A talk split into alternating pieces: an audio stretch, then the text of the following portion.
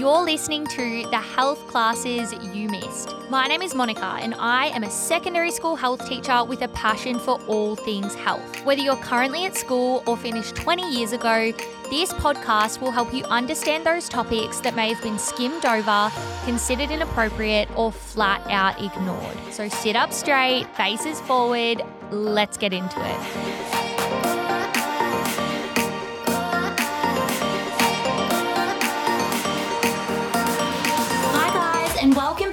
To another episode. Today's episode is the one that I had mentioned in my most recent health classes episode on herpes. So, if you listen to that, you would have heard me talk about creating this kind of two parter with a really factual episode, which was what I did two weeks ago.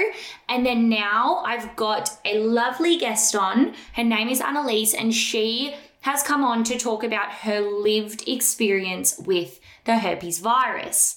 And just before I give you a bit of a rundown and tell you what we spoke about, I do just want to apologize for the audio quality on this one. I'm at home. It was a Zoom one because Annaleise does not live in Melbourne. Um, and I was moving a bunch of stuff around at home. So I've moved where my office is. And at that point, I had to record in like our main kitchen dining room area. And this just means that the audio sounds a little bit echoey. So I do want to apologize for that. But it is still such a fantastic chat today with Annaleise. We talk all about her mental health journey to begin with. So, the first probably 15 minutes or so is all about her mental health journey. She is an advocate for mental health. Uh, she was in the ADF or the Australian Defence Force for many, many years. She went through a divorce in her late 20s. She speaks a bit about experiencing suicidal ideation and things like that as well throughout this episode. So, bit of a trigger warning there for anyone listening. Maybe this isn't for you right now. Uh, come back to it when you're ready, of course. But um, yeah, that that is spoken about throughout the episode. So, do just want to flag that there with you guys too. But basically, we speak about a mental health journey you will understand why it's so important that we covered that first as well as you kind of get through the episode these, you know, her, her mental health stuff and the herpes diagnosis, they interrelate really closely in the end. And it's super, super important that we covered both. Annaleise is doing such an amazing job at helping to break down the stigma and increase understanding around the herpes virus. She not only has written her first book, she's now looking at writing or creating another ebook about herpes. She's also written a Mamamia article um, on her experience as well. All of this stuff will be linked in the show notes, of course, as well as her Instagram and where you can stay up to date with her. But I think this was a really, really important chat it was really great to ask a lot of questions. I learned a lot in this episode from Annaleise as well. I hope you guys enjoy it. If you do, if you are, if you're loving the episodes, even if you're a first time listener here, please make sure you give me a five star review wherever you are listening. And most importantly, click that follow button. I think I'm nearly at a thousand on Spotify now, which is absolutely insane that there could even be a thousand people on one singular platform who are following along with this podcast. It still blows my mind, but it is so important. It means that we can keep learning about these things together. Thank you so much for tuning in today. Let's bring in Annaleise. So, welcome, Annaleise. Thank you so much for coming on the health classes you missed. I'm so stoked to have you here. Thank you so much for having me. I'm stoked to be here. Yay. Um, so, as I want to say the listeners, hopefully everyone has gone back and had a listen to the herpes episode that I did recently. I touched on a bit or a lot throughout that episode that I've got someone coming on and I've been so excited about this because I think this is so bloody important to not only get the facts about herpes in particular and STIs, but also to get personal stories about this to help break down the stigma and to help I don't know, just increase understanding about it and and empathy around it as well. I think what you're doing is so fantastic, and we are going to talk about that, of course. Can you, first of all, just take me back to the start? Because I actually came across your Instagram looking at your mental health stuff. So this was pre your article, which we're going to talk about on herpes on Mamamia. Um, so talk to me about how that started. You've you've been a mental health advocate for ages, and now we've kind of turned onto the path of also, um, you know, increasing understanding and awareness of the herpes virus. Take me back to the start with all of that. um, oh, I think that's amazing that you came across my path, I guess, before even like the herpes thing all sort of like started. But I, I've been really passionate about advocating for mental health for quite a while now. So I was in the Navy um, from the like from when I was 20 to 26. So I spent six years in the Navy, and then towards the end of my service, um, I had a few different events happen uh, where I then started suffering from depression as a result of this. So I decided I need to get out of this organization because it wasn't serving me anymore. Um, and then I got out when I was 26 years old, and I thought I'd instantly be better because I was sort of removing the thing that was causing me so much pain. But I didn't realize that when you spend six years being conditioned to be a certain person, you know, told what to wear, who to be, your values, everything's given to you on a silver platter. When that's just ripped away from you, you kind of just are left stuck trying to figure out who you were. And that was the real sort of start of my decline with my mental health. So I left in 2019 and then it's been up until now just a constant journey trying to get back on track and figure out who I am without the Navy forming part of my identity. Um, it was yeah, so it's kind of it's a very long-winded story. So I'll try and condense it as much as I can. So I left in 2019. A month later, I got engaged to my then partner, which like it was also a shock because I still didn't figure out like how could I make someone happy for the rest of my life if I was struggling so much to be happy and I didn't know who I was. But again, I sort of just went through the motions because I still I didn't know how I didn't know how else to figure out who I am. So you just do what society sort of thinks that you should do. Um, anyway, I found myself working in a full time job, and I guess all this whole time, my like depression just got worse and worse and worse. And it came to January 2021, um, and I remember I hired a van. I went across to Stradbroke Island. Um, just off of Brisbane. And I spent a week surfing, reading by the ocean, walking, doing all the things that I loved but yet I was still so deeply unhappy. And at this point, I was dealing like daily with suicidal ideation, and I didn't quite know a way out. But that was meant to be like the trip that would make me better, but it didn't. So I realized that I need to. Um, I guess seek help. And so I booked an appointment with a psychologist and they weren't able to see me for a month. And then so my mum and my fiance at the time, they took it in like turns to make sure I wasn't left alone um, because like the thoughts that I was having was quite dark.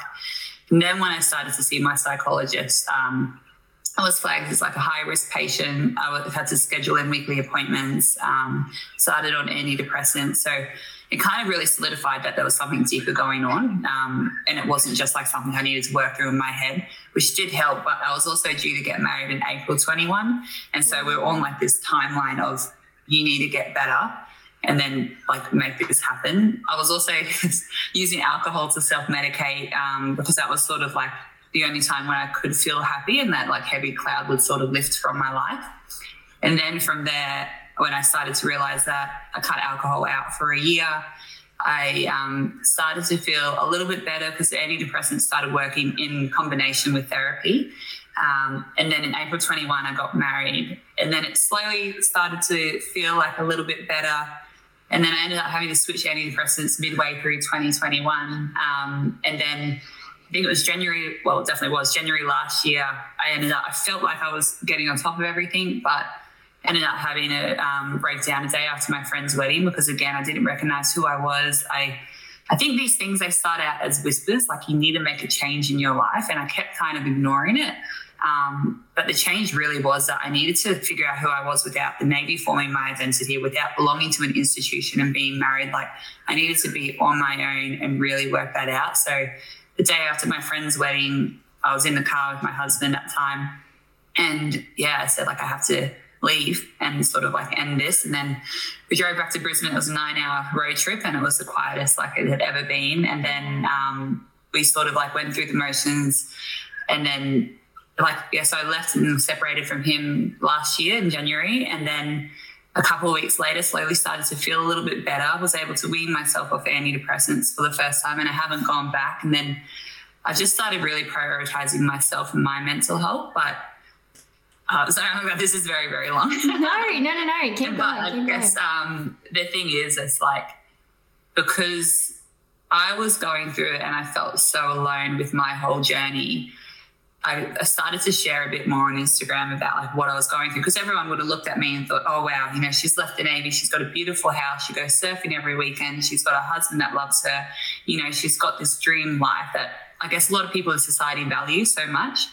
Um, but then when I shared the reality of it all, which was like weekly psych appointments, having to go sober on medication, therapy, like constant hard work battling with my mind, I had a lot of people reach out and thank me for being honest because they too were going through maybe something similar or experiencing their own struggles with mental health. And then it showed me that like I'm really not alone in this. Like even though we feel like we're going through it alone, we're not. And so then I started working on the idea for my book Keep Swimming, which is all based on mental health and that gave me a purpose when I felt I didn't have one after the Navy. So that's a long story, but I guess I'm still sort of on that path now, just speaking out to help even just one person get through what they're going through. Yeah, amazing. And wow, what a bloody story. And so now you are you're not with your previous husband and you yeah. separated and you've had that time on your own. I think that is so powerful to make that decision because so many people get so comfortable in a space and and maybe not in the way like like you were like you know there might be something else going on mentally. But that is such a huge thing to do and a huge decision to make especially which this is such a silly thing right? Because i'm saying it from a point of like this is society's view. When we're in our late 20s and you've settled down and it's like like you said, you know, you've got a husband and a house, and it's like people are that in air quotes like set up. But you don't actually know what's going on with people. I think it's it's amazing that you were able to have that strength to say like despite being in such a, a hard time of your life to say no i need to do this for myself. I think that's super inspirational. Um, i also love the thought of finding yourself outside of your career I think that's also something mm. I do an episode every fortnight called How's Your Head where I talk to people about mental health. And that is a really big thing that people often say what do you do for your you know I ask a question what do you do for your mental health and more often than not it has absolutely nothing to do with their work and there i know a few people have said you know it's actually f- about finding who i am despite this and I was just speaking to a friend the other day about it, and she was saying, you know, I, I, try and think, what would I do if my work was ripped away from me? Like, who am I? And I think that is such an important thing to reflect on as well. With the the alcohol as well to self medicate, again, I feel like that is something that people will resonate with, and whether or not that's something that people can actually identify is a really, really hard thing too, because I think it's such a normalized thing, especially here in Australia, where it's such a social thing and we all do it. How did you go making that decision to, to stop drinking? And how, how do you go now with that? Yeah, so that was a tough one. I didn't realize until I was discussing my relationship with alcohol, with my psychologist. And then she started sort of like questioning it and how I was using alcohol. And then upon like reflection, I realized I really am reaching for a drink, like when I'm deeply depressed, if I've been in this state. But when I drink, I feel that little bit of happiness again. So then I would drink to prolong that feeling because it's been so long feeling like like genuinely happy. I say that hesitantly because it wasn't genuine. It was, you know, influenced by a substance. But the decision really was, well, she's like, it sounds like you're using it to self medicate. And then I kind of just was like, oh, well, okay. Having someone else point that out to me like you said, it's probably hard for it to identify by myself, but having someone say that, I was like, okay, yeah, no, I definitely am. Um, and again, coming from the Navy where it is a big drinking culture, like you pull in support, you have three days in port, so that's like a three day bender, and you'll just drink, drink, drink. And even before I joined the Navy, I never drank that much. Drank in the Navy, and then I guess my relationship then changed more into the one that wasn't serving me, which is then I was drinking to get happy. And so when she said I was using it to self medicate, I kind of realized, well, to give myself like the best chance, I needed to cut alcohol out. And so I decided I'd do the year sober. And that whole year, like the first few months were, it was very tricky because you try to go to like be social or, you know, if you did feel up to it, and you you just felt I just felt like I didn't fit anymore. I felt like the odd one out. Um, and I know it's slowly becoming more accepted within society to be sober and not to drink, but I did turn to like a lot of like the zero alcohol drinks, and that really helped just having something in your hand, like to pretend almost, but it's like the placebo effect. It did work. And then, uh, you know, a few months went past and I kind of just realized I'm so much better without it. Like I'm able to focus so much deeply into like the work that my psychologist was giving me. I was able to like do things that served me, not because I was constantly seeking this like um, other feeling.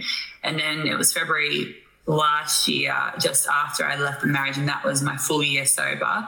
And then after that, I initially had thought I'd be sober forever, but I'd had a few friends' weddings and things, and I kind of also don't want to put a label on it because then it kind of restricts me into this box. And I was like, well, if I feel like having a drink, I will have a drink. Um, I did obviously last year was going through the separation. It was really, really tricky, I guess, emotionally, because there was a period of time where I did lose the support of my family and I was moving in and out of houses. So it was quite, it was a bit of a shock. And there was like this period where I did again felt myself turning back to alcohol if I was in social situations and drinking more than what I would have needed. Um, but then I kind of recognized that pretty quickly, and then I was like, no, okay, like I'm just going in out again. Like I don't, I very rarely drink, and if I drink, it might be like one drink on like a special occasion. Like it's nothing at all. My relationship's completely shifted because I know, I know now I don't need it. I want a year without it. I know I'm happier, well and truly, without it if I want to have a drink um, in someone's company or at an occasion, I can, but I can also be fine just on my own. But it's it's been a learning journey. It's something I'm still navigating, but I definitely don't drink to get drunk anymore or drink to prolong that feeling because I'm in a much better place than I ever was with alcohol in my life in that capacity. Yeah, I think that's such an important thing to highlight. I think that's really fantastic, especially you know the the drinking as like social lubricant or feeling like you do need to fit in or whatever else. It's such a thing. And I, I've been very similar this last year, just starting this year. I spoke about this on another podcast where I started the year off in just not a good way.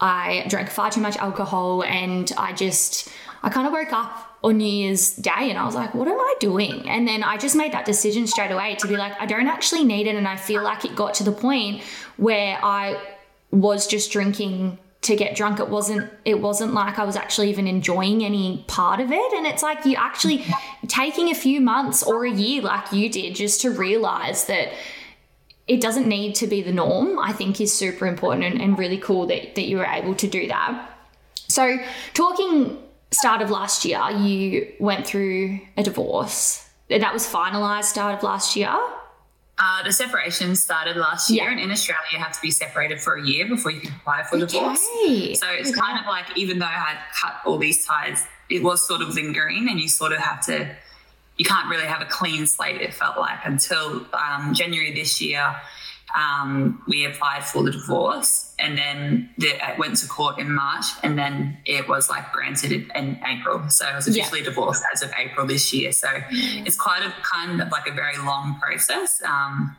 but it felt incredible because it's like, okay, this is now the start of me choosing myself. Like, yeah, in the future, like I will never sacrifice my own mental health or I'll always prioritize myself first and foremost before I can start to like introduce other people into my life. Yeah, I love that. Oh, well that's that's such a a funny fact as well. I had no idea that you had to be separated for that long. I do understand, I guess, why they yeah. do that, so people don't go back and whatever else. But yeah, yeah, you'd think that you'd just be able to be like, all right, see you later.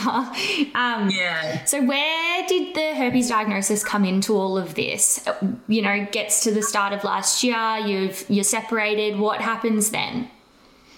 So um, yeah, so we separated at the start of last year. August the year before is when I started working on my book, Keep Swimming, um, which is a collection of stories to help people through their mental health journeys, including my own. And the book launch for that was May this year. And so um, I was like, I guess, gearing up to do that, very like excited. It was it was just amazing because I finally at this place where again, like I've chosen myself.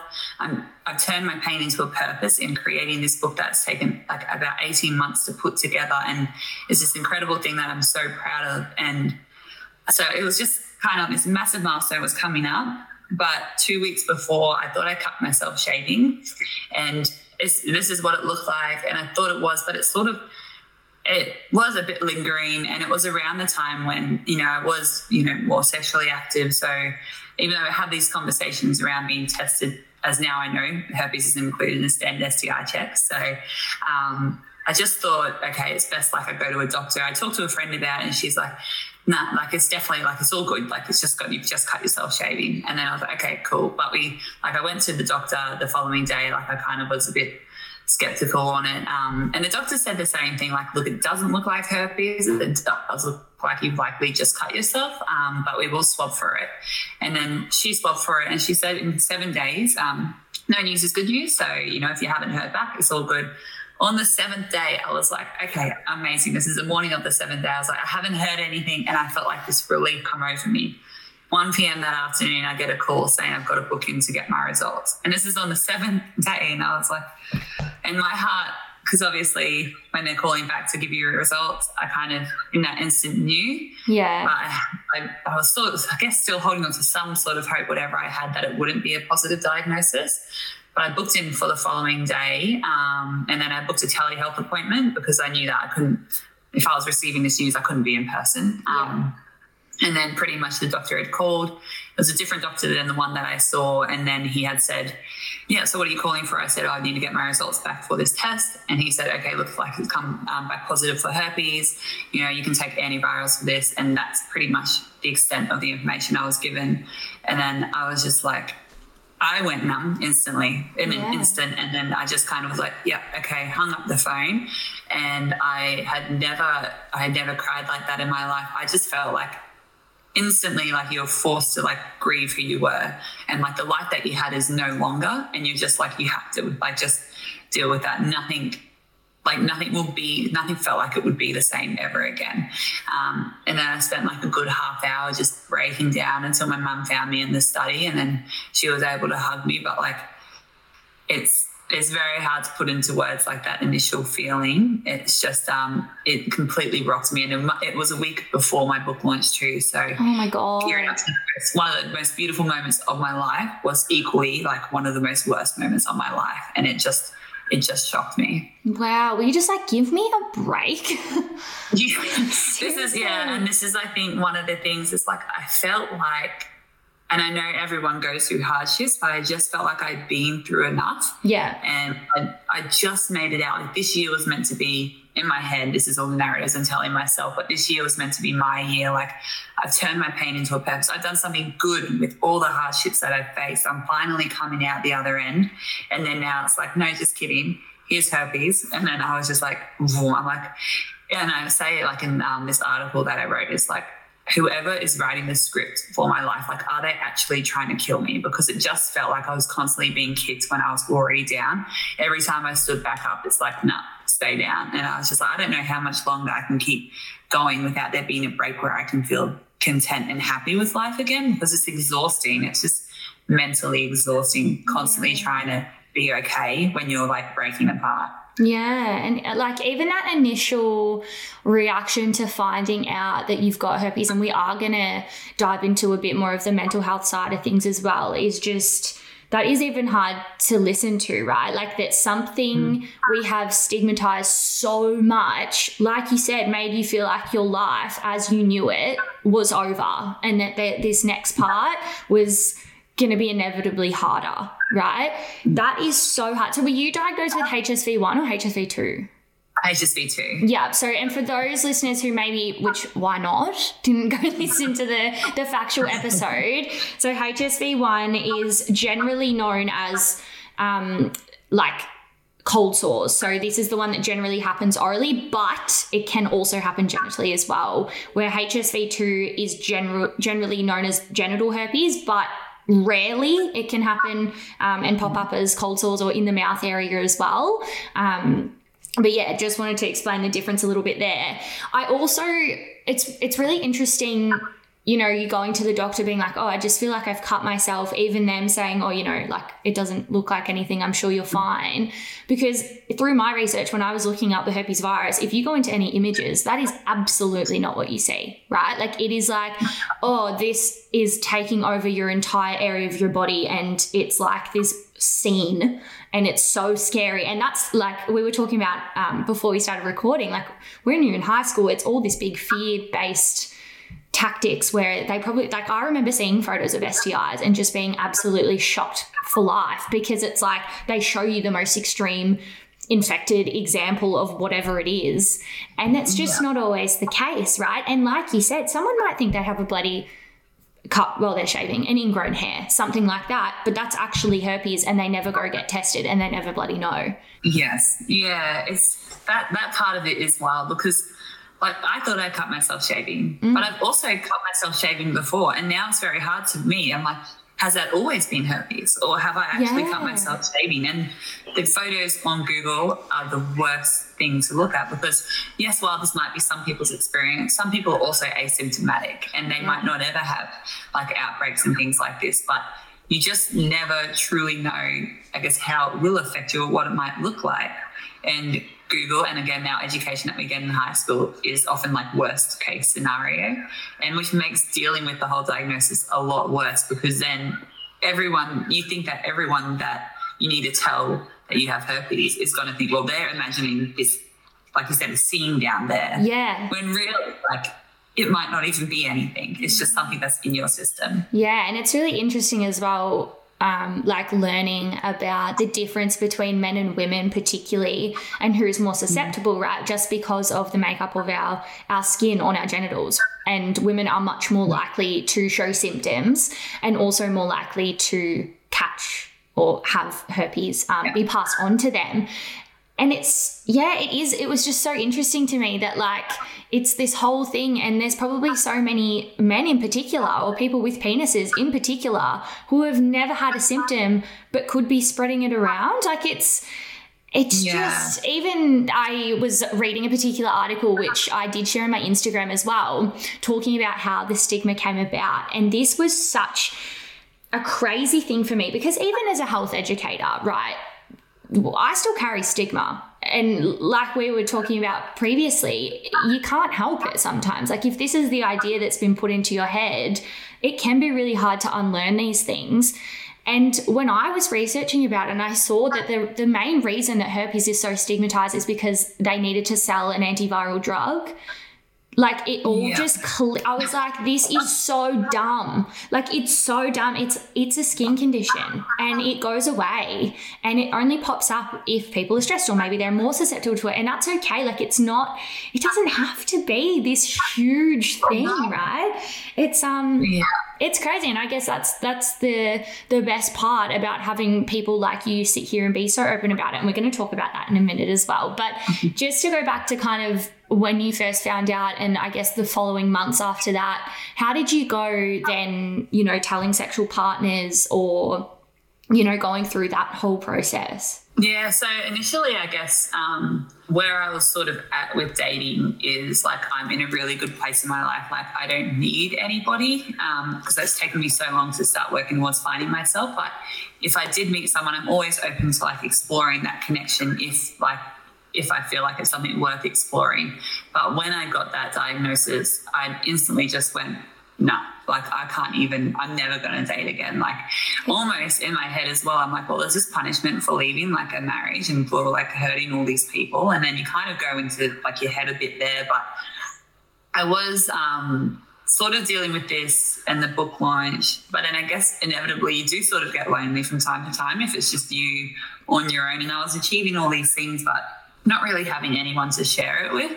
And that does sort of like as much as you don't need someone, it is nice to have someone to tell like you know the exciting parts of your life too. So I downloaded um, Hinge, like a dating app, and then I met this guy on there, and it did seem really like wow, like this it could be something because our like stories aligned. Like he was divorced and I was divorced, and we didn't meet for I think two weeks, but we started like talking a lot more frequently. We had FaceTimes, like we were just getting along like really, really well, and it just felt it felt different to other times. Um, anyway, I drove down south and I met him, and again, it was amazing. And I stayed at his that night. I told him I had my period, but it wasn't that I didn't have my period. I just didn't know how to have that conversation disclosing something like this to him. Yeah. Um, and again, like I'd only just met him, so I needed to sort of feel safe within myself first and see if it's something I can trust this person with. And then it was coming up to like I left for Thailand in June was coming up to the point of me leaving, so we are going to spend a weekend together.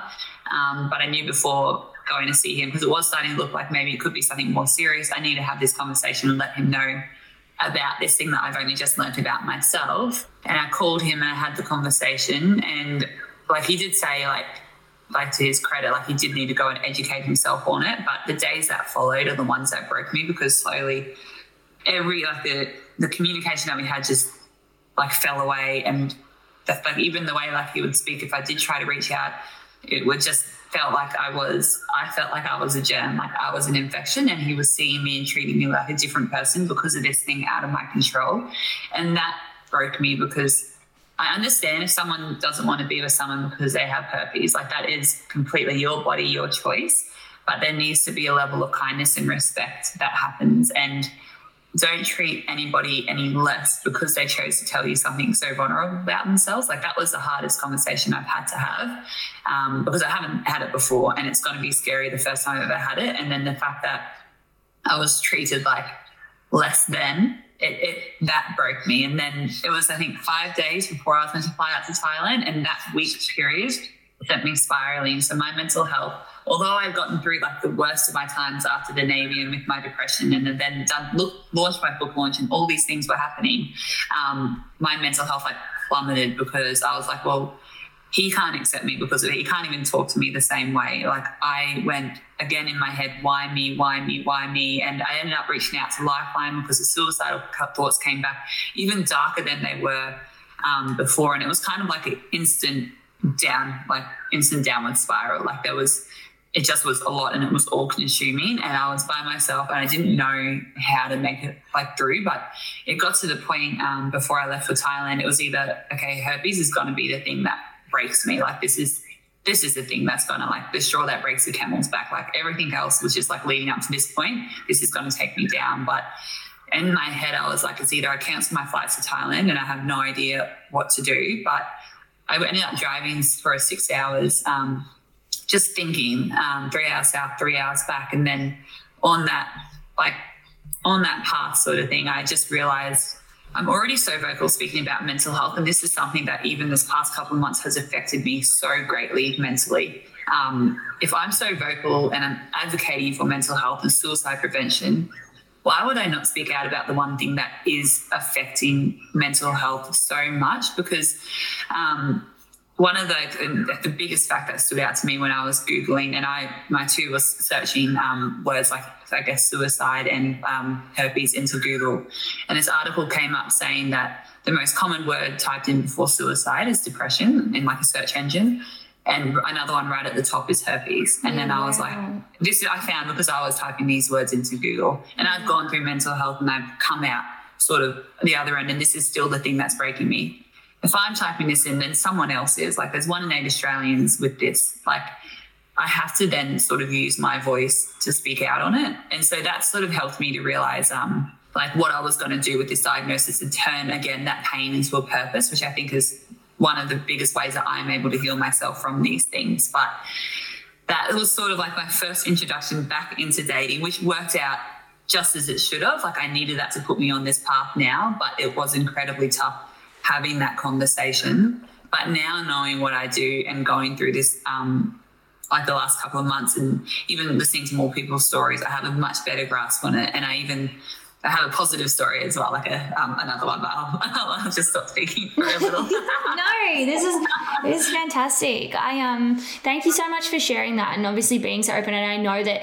that is the premise of what you're doing with mental health and stuff now, anyway. But I know that it still can be so hard to to get on a podcast and, and talk about it so openly. So I, I seriously appreciate you telling us those stories. I think it's so interesting now, like even like we've been talking about how he's the guy which again obviously like you said it's totally his choice but him saying you know i need to go educate myself which is fair enough but we know that a lot of the education out there is so misleading and so extreme that it's like of course if he's going out there to look at things himself there's a big potential that he's seeing those things and that that is then just fueling the stigma right? And it's like that is just a cycle that i guess is you know so it's so important that you're here having a chat about it and making sure that people fully understand it and know that it's not something that has to has to ruin your life or has to have a massive impact on the people that you're with.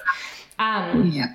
I also you know i think and I talk about this when we when we go into STI episodes as well, is that if someone does talk to you about having an STI, never be rude or disrespectful to them because or treat them like less because at the end of the day, you didn't have to tell him. And I can imagine there are so many people that don't and don't talk about it and feel that shame so badly that they they just cannot talk about it. And it's so important that if a friend, if a partner, if a casual sex partner, whatever it is, tells a person about herpes or about any other STI that it's that it's treated with respect and they're not you know that, that, we're recognizing the language that we're using and the way that we're reacting to these things so that we don't make people feel suicidal and we don't make people feel so terrible that it is seriously and severely impacting their mental health. Um, at the end of the day like we've spoken about it's a skin condition. Yeah, yeah. how do you go managing it now day to day? Yeah so yeah i guess like one I think, I'll just speak on um, what you just mentioned then is like the other thing is we shouldn't treat anyone unkind because it's not included in standard STI checks, so they could yeah. even have it themselves. So they're so it's very um, I think yeah, if we always choose kindness, it makes it a lot easier for everybody involved. Um, but for me managing it now, like I'm I, I, am, I am and I know I'm very fortunate in that physically it doesn't affect me. So I had um, I had like thought I cut myself shaving. It turned out to be herpes. Since this moment, I've felt like I haven't had any outbreaks or anything like that. Um, but I felt like things like tingling down there, and so I'd take like an antiviral, and then nothing would happen. I'm not sure. I'm still learning my body with it. It could have been this. It could have been just you know things happening down there, but I know I'm in a very fortunate position where it isn't something that greatly affects me physically. Mentally, it did affect me a lot, but again, now I've sort of like changed my path with that, and it isn't something that affects me now mentally. It actually has made my life significantly better. Yeah. Um, and I'm at a place of like gratitude for it now, which just sounds crazy um, to me, but I do know, like I am, and I have been previously because I do um, like have endometriosis. So I'm very aware of like managing my stress and like trying to eat like an anti-inflammatory diet and just very cautious of what I do put into my body. Um, and so I don't know, possibly this might help. And I know um, managing stress and like looking after diet does help with outbreaks and physical symptoms. So maybe this um, contributes to the fact that I haven't had like any major sort of outbreaks, but it's hard to know like everybody's body is different. Um, but I have been very fortunate in that aspect. And then mentally, it did take a fair bit of time, but I'm now in a position where, yeah, I am. I have gratitude for herpes, which sounds crazy, yeah. but um, yeah, I, I have done so much more than I ever could have without it. So. Yeah, that's amazing. I love that your mindset set has been able to to shift in that way. So why? I know you, you touched on this a little bit before, but why did you decide? I'm going to be really open about this now, and I'm going to write this amazing, by the way, Mamamia article, which of course I will I will make sure that that's linked as well, so everyone can go have a read of that. But yeah, what kind of made you go, I'm going to do this, and I'm going to be really really open about it? Yeah, I think again, um, and I just I often think about this, but one of the key things, especially when I was going through like the thick of my depression, was I need to find a reasoning for this. Like I need to turn, sorry, excuse me, the pain into a purpose and without that, like I kind of I can get stuck into that like why me, why is this happening, that sort of mindset, um, which isn't helpful to me at all. So when I was struggling with the diagnosis, again I was in this mindset going around in circles. But then I realized I'm already using my voice to speak out on mental health. Like at my book launch in May, I had um, these parents there of a son, and the son was struggling with um, major depression, and he was like really, really struggling. It was about it was while I was dealing with my um, herpes diagnosis, I got an email from these parents saying how much my book and the book launch had helped them in sort of navigating their son's depression. And then I realized that even months on, my words are still having impact. And even though I haven't really thought about that, they're still helping somebody. So then I thought, well, I've helped one person just by sharing my story at the book launch and again in the book. Like if I can help someone face their like herpes diagnosis, then it makes it all worth it for me. I was just I've always wanted to help people and I never knew that this would be how, but it seems it just seems so clear that if I'm using my voice for mental health and this is greatly affecting people's mental health, then I can't genuinely call myself a mental health advocate and not speak out about this. And although it's quite a, like a taboo and stigmatized subject and something I never would have thought I'd ever speak out about, it just I couldn't have been um, honest with myself unless I was being honest and saying this is actually something I'm facing. Um, and so once I decided I was going to speak out about it, I kind of felt like a relief. Like I was like, okay, now it makes sense as to why I've got herpes because I'm, I'm already using my voice here. I need to use my voice to speak out about HSV. And so once I kind of put a reasoning behind it, I slowly was coming to a place of acceptance with it.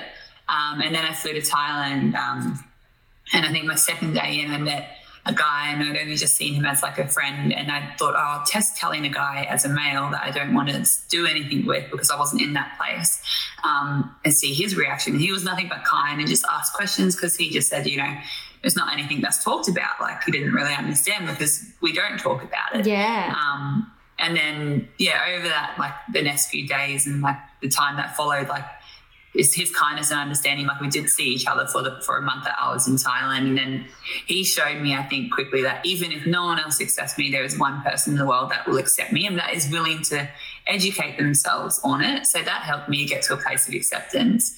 But um, the Mamamia article, which I wrote, I actually wrote on the plane over to Thailand, and it was quite, it was two different plane trips, and I just wrote it. And at the end of it, I looked at this piece, and I, I didn't write it with any intention of sharing this. Mm. I just thought maybe one day I'd put a post up saying I've got, you know, HSV. But I wrote this incredible piece and I looked at it, I'm like, actually, this can help someone one day. And my friend's friend was like, is a young girl and she was facing like a series of, um, not great experience disclosing disclosing to guys that she's got um, herpes. Yeah. And I told I sent this article to my friend um, just to tell her sort of what I've been going through. And then my friend mentioned this and I said, Oh, feel free to send it on to this girl. And this girl said that for the first time, like she felt seen and less alone. And I was like, if this article has just helped one person, like imagine how many more it could help. So I then decided, okay, this is the art. I've got to try to get this article out there because it's a real experience, which is something that you don't find on Google that much. Mm. And it's also just like it has the ability just to kind of change people's perspective on um, herpes. So I reached out to Mamamia, who uh, um, actually published in 2019, I think it was, the article saying that um, herpes is one of the most commonly Googled words before suicide. And I told them like that article had sort of helped me understand what I was dealing with. Um, and I, I, sent them through my piece and I said, uh, is there any like suggestions on how I could get this out into the world? And they said that they'd take it and they'd publish it. And like within a few days, um, it went live on the weekend. And I was, wow. I kind of was like bit like, oh, oh my God, I'm doing this. But then I was like, no, I'm helping people. This can help one person. It's worth it. And that's like, that's literally just my life goal. Like one person, because then from there, there's that ripple effect that can happen.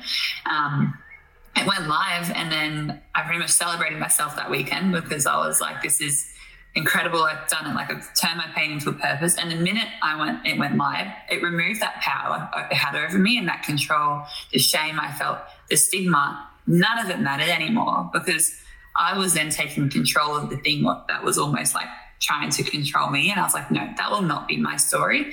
Um, I choose the narrative here and I choose how I move forward with it. I can't control that I've got herpes, but I can control my life now moving onwards with it. And then so I went live with the article and then started to receive a lot of feedback from people, mainly women, um, all over thanking me because it's the first time in a long time since their diagnosis that they felt understood. They read something like that, they felt less alone. And then in an instant, I was like, okay, I'm on the right path here. Like I've I've done something. Not only has it helped to like heal me to a place now where it's a non-issue. Like people, if they meet me, they're going to find that pretty quick by like just searching like that. I've got herpes, yeah. and also I'm also happy to have these conversations because by starting these conversations and speaking openly, it helps to break this stigma down.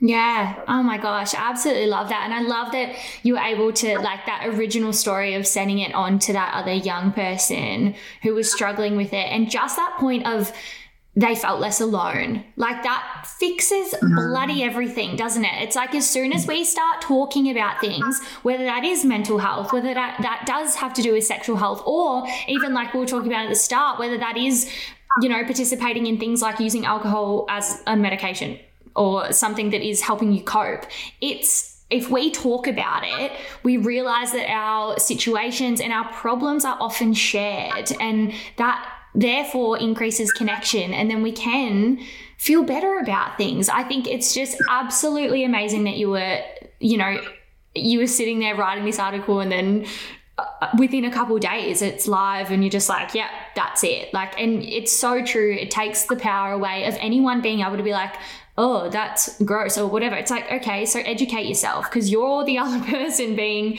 like, you're on the other yeah. side of this now. There's one way to go, and it's to increase understanding and increase awareness and empathy. And you're doing that every day now, which I think is absolutely awesome. Do you have any suggestions for like, is there any like support groups or anything that you were ever a part of or ever sought out? Um, I at the time, like my diagnosis and things, I didn't find anything until like after I've come to a really good place of acceptance. But there are Facebook communities, so yeah. there is like ones for like herpes with for women, and um, I know that there's there's a few on there if you search um, that I think do do great work in terms of um, just being a place for people to share what's going on and for like pillars of support.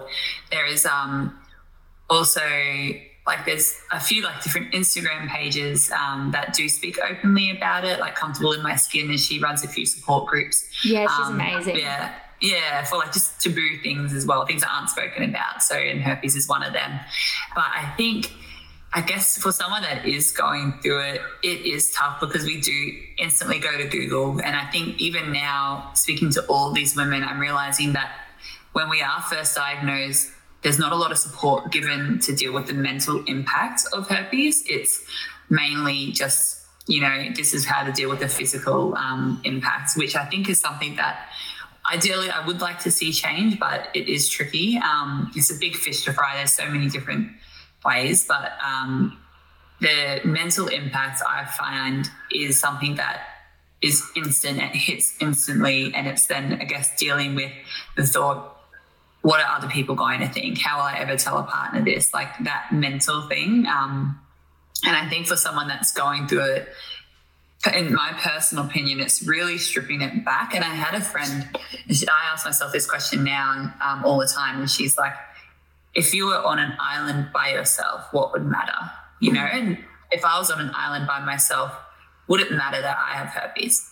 Not at all. Probably not. It's a non-issue. Yeah, like I'm, you know, maybe I might have outbreaks, but even then, like I can manage those. Like this isn't going to affect anyone but myself.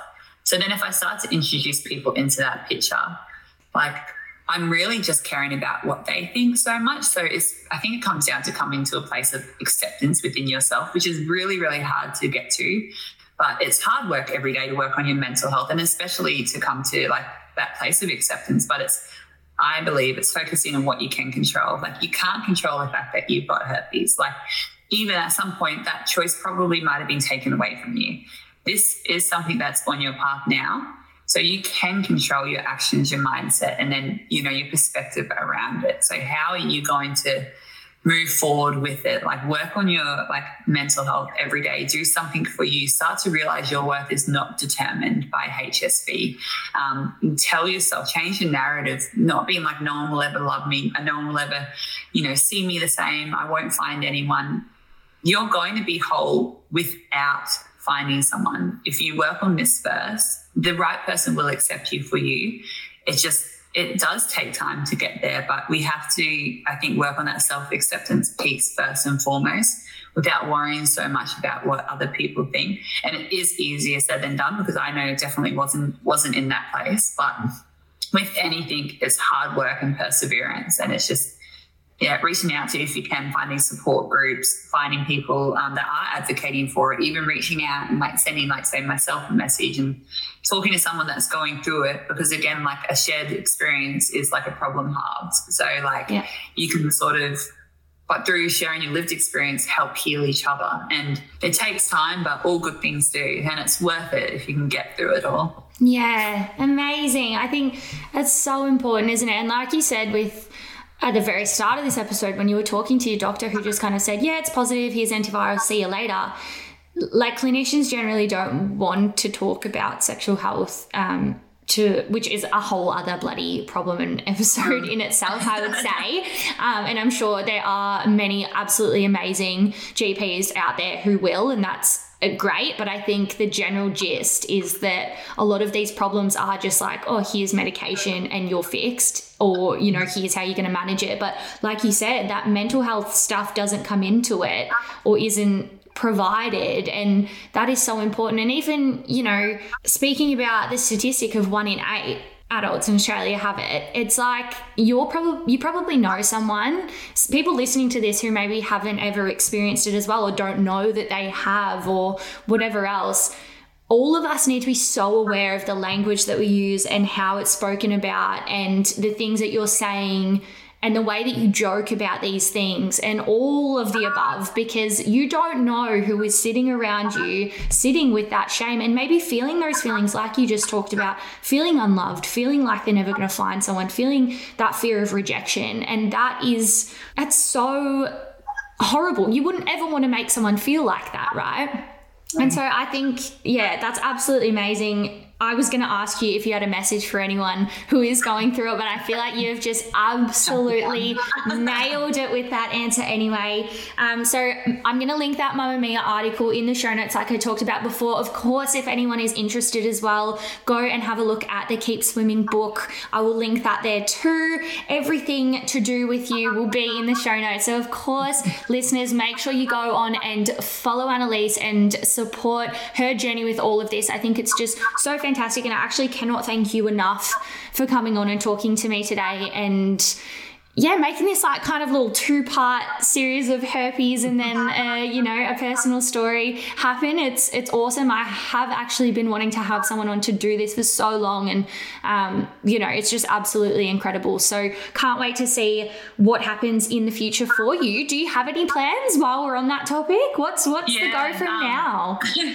So I think this is where I was speaking like I am grateful for herpes now because like after everyone started to reach out to me after the Mamamia article went live, I started getting a lot of um, messages in saying, Thank you for sharing your story again. I feel less alone.